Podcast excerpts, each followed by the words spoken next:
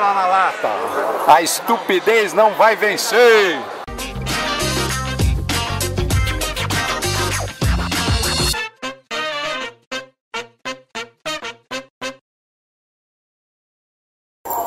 E quando eu passei, eles levantaram o tom da voz. E o motivo foi só o tom da minha pele. Na Bíblia tem escrito que somos todos iguais, porém, a capacidade mental é aquilo que nos difere. Você abre seu navegador e a nova guia vai guiando na sua navegação. Só que navegação me lembra navio negreiro, e navio negreiro só me lembra camburão.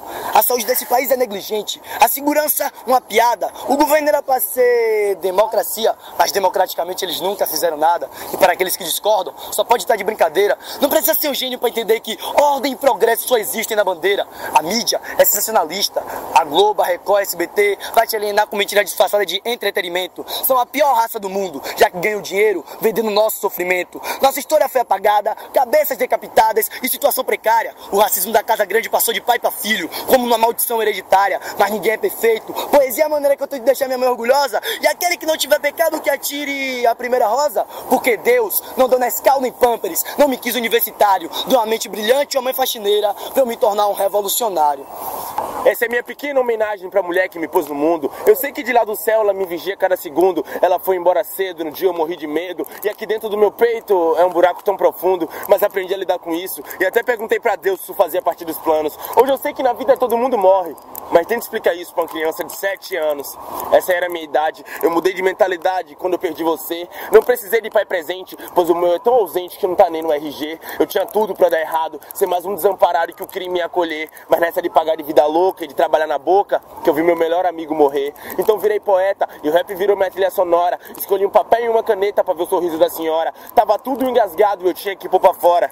Já que a poesia virou alívio de uma alma que sempre chora. Mas nem um litro de metiolate pode curar essa ferida. Às vezes ela me batia quando eu procurava briga. Hoje eu que peço desculpa pelas besteiras cometidas. Porque só ficou pior quando eu comecei a apanhar pra vida. E de ferida em ferida, acho que eu já tô me acostumando. Mas a coragem da minha mãe ainda sigo admirando. Mãe solteira e guerreira, grávida com 17 anos. E de tanto ela ser guerreira, eu acho que dentro das minhas veias corre um sangue espartano.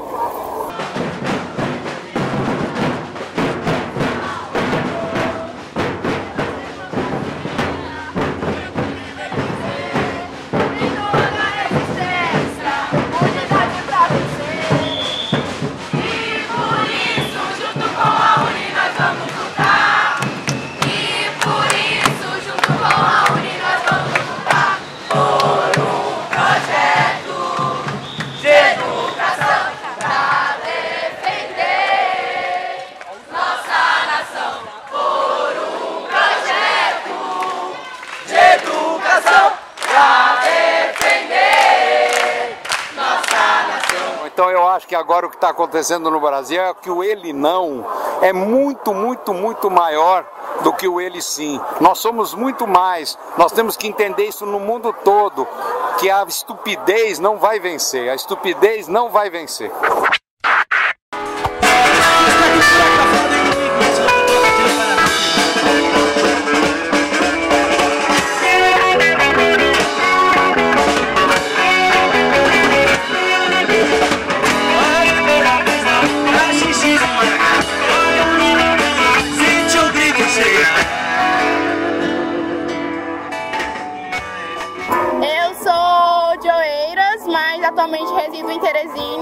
No Piauí.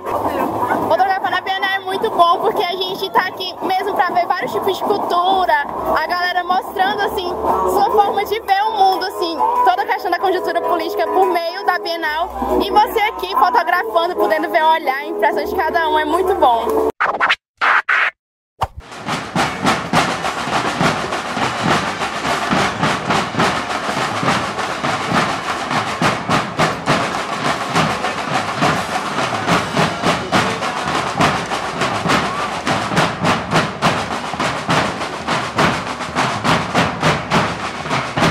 A ideia do Fala na Lata foi incrível.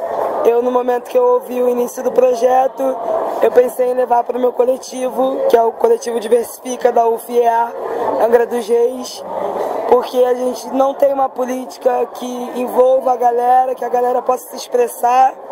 E o importante é a gente poder mostrar as nossas experiências. O mundo LGBT é cruel, então todo mundo sofre um pouco cada dia e é importante que a comunidade LGBT se una, se fortaleça para que a gente construa políticas para a gente. Eu acho que isso vai ser importante. Eu quero conseguir levar esse projeto e unir todos os coletivos LGBTs do Brasil no quarto encontro LGBT da Uni. Manda um beijo, ó. Manda um beijo. Lula livre. Mano, tá sendo o máximo trabalhar é, como na produção né, do Fala na Lata. É um negócio muito massa. É a inovação para mim nesse evento que estou aqui agora no Bienal. E eu espero que tenha muito sucesso o Fala na Lata, que cresça e chegue ao nível nacional. É isso, é nóis. Olha, eu acho que a Bienal não podia ser em outro lugar senão em Salvador, pelo menos nesse ano de resistência, porque essa cidade é incrível. A gente deu uma, a gente é de Fortaleza, Ceará. Conta e... muita história do nosso Brasil, né? Sim, com certeza. Pouco da história do nosso Brasil, né? Então isso é muito importante porque traz, Salvador traz consigo a cultura, uma cultura do povo nordestino, um povo que é de luta, um povo que é resistente e que vai continuar resistindo nesses outros anos que, que vão suceder nesse governo Bolsonaro, esse governo fascista que não representa a gente. Então Fortaleza está aqui resistindo também, é, falando que a gente é de luta e mostrando a nossa garra. Passou é muito importante é, no clima de tensão que a gente está vivendo, com a extrema-direita no poder, ver que saiu gente de todos os estados para poder se unir, para a gente fazer uma frente. E eu espero de verdade que os debates que nós começamos aqui, eles possam sair e chegar em todos os lugares, para a gente ver que no momento a gente não pode é, se soltar, a gente precisa se unificar. Olha, eu, eu, eu acredito. Eu acredito que essa Bienal vai servir muito para a união da gente. Então, e também para conhecer, né? Conhecer o, o, a Bahia. Acho isso muito importante. E pelo que está acontecendo, para a gente ser bem mais livre, bem mais. bem mais a gente.